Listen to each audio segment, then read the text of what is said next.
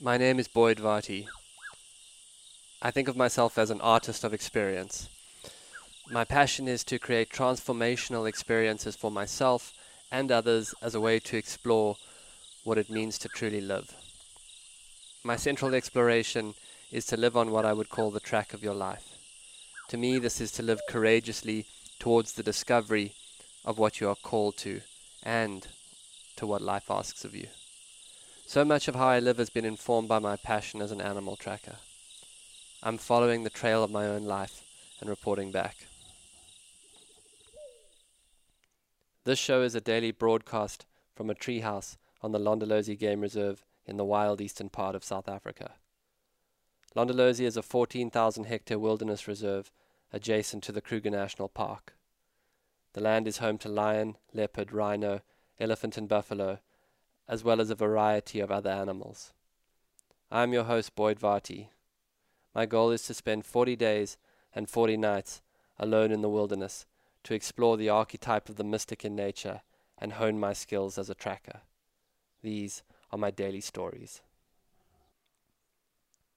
Day 30, the first track. Journal entry. Hoo hoo hoo. I tell you what, I made an oatmeal breakfast that was Instagram worthy. Hippies all over the world would have been adding it to their granola flow. I'm talking raisins, almond butter, walnuts, and one old apple from deep down in the dry trunk. The brand of oats out here is called Jungle Oats, and the box has this regal as hell looking Bengal tiger staring out at you. What could be more power? Eat it out the pot with a stick, eyes locked with the tiger, nature all around you, 30 days alone, living like a mystic tracker, making poultices from buffalo thorn leaves, leaves to treat your cuts, praying to the lightning gods, worshipping the goddess, running with a wild man, sleeping with the stars, praying at the fireside. This is life, people. There's a Chinese saying, and the saying is that the best time to plant a tree was 10 years ago or now. And I love this idea. And I definitely feel it here as time warps. I don't really know where 30 days went. At times it's felt very long, and at others, like the blink of an eye. I think that our relationship with time shapes some of our relationship to life and self. In a society where time is money, you could always be earning more, so rest becomes outlawed to pressure and optimization and stress. I, actually don't fully understand it, but certainly in a natural rhythm, your consciousness changes as your notion of time shifts. In a strange way out here, time seems to make life rather than count it down.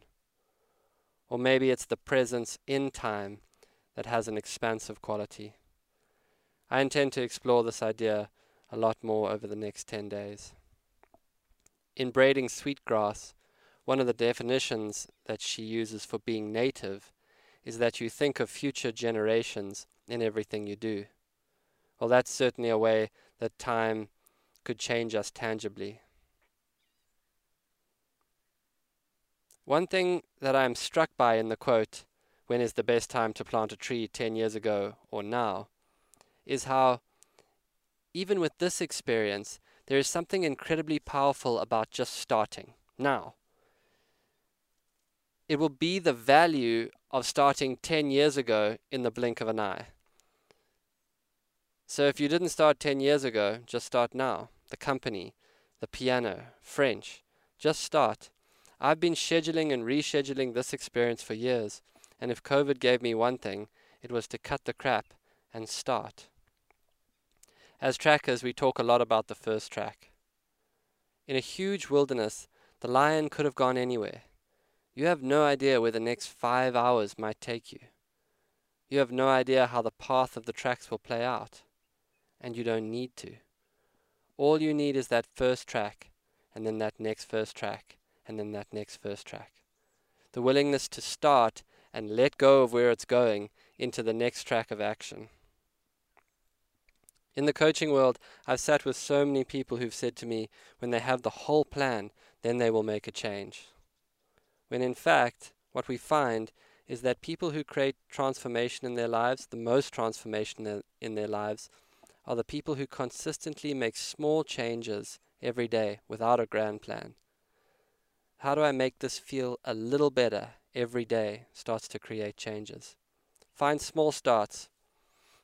First tracks. Best time to start? Now. Carl Jung had an idea that he referred to as circumambulation. And the idea is that you exist in your full future potential as a future self. And your life is to try and realize that future self's potential. And the way to do that is to really pay attention to what brings you to life in this moment. You make the future self by paying attention to what truly grabs you with feeling of aliveness now. He also said that as you circumambulate, you move around, you move towards, but also around your future self. And he says that as you do that, you will see patterns and themes, and those themes should show you something about what's very core and essential to you. Like for me, all through my childhood, I was obsessed with books and spirituality. In early adulthood, I became a writer and a seeker. Then I started meeting healing healers and became interested in anyone who knew how to create healing. And if you look back over your life, you will see that there are themes that continuously emerge, themes to your unique Venn diagram. You'll see things that you took up continuously, and you will maybe see some things that you have uh, ignored. You see all of this as you spiral through time towards your highest future potential. Writers really understand the need to start. I would say that as much as 70% of getting a book out is starting, and each day stepping towards a first track and then another first track. I remember being totally frozen as a 24 year old, starting work on my first book. I just couldn't see how anything coherent would come together. My editor, the brilliant Betsy Rappaport, would just say, Spew. We don't need to know how or where any of it goes. Just spew. She knew the way of starting. Shucks, a first track on a book can be buying a notebook and starting to make notes, making notes on your phone. I remember I once spent a week watching Anthony Bourdain shows, one after the other. People thought I was depressed, just lying on the couch, but to me, he was an incredibly original storyteller, and watching how he created originality in his show was a track and a start to shaping my own storytelling. Was it taking me anywhere in particular at the time? No. Was there a tangible reason for it? No. The best starts are often going nowhere. But energy was moving towards my future as I watched him be so himself. And now I'll tell you, any time I'm walking through the world, I feel Bourdain there drinking scotch irreverently beside me, saying, There's storytelling gold here, just remember, it's probably back in the greasy kitchen and not in the fine dining area. Or, go for the character, not the facade. Well, that's what he says in my head. I will tell you something, friends. When I was 23 and the seeds of being interested in the art of personal transformation were taking root, I started down a path. I sat in every circle of healing and transformation you can imagine. I sat in weekend retreats, Zen koan workshops, AA gatherings, ayahuasca ceremonies, life coaching circles, grief seminars, church gatherings, Navajo sweats. I sat and I watched the human experience. I saw loss, resurrection, pain, relief, suffering, abuse, reconciliation, faith, blame, grief. And I saw something not a lot of people in their 20s spend a lot of time eye to eye with. I saw regret. When you really look at death, it teaches you to live. And when you really stare deep into the eyes of regret, you learn to start. Start today. Start now. All my love. 4-0 out. This has been another episode of the Track Your Life podcast with Boyd Varty. Follow us on Instagram at Boyd underscore Varty, Twitter at Boyd Varty, visit Boyd's website at boydvarty.com, or subscribe to this podcast in your favorite podcast player. Please rate and review this podcast so that more people can find and enjoy it.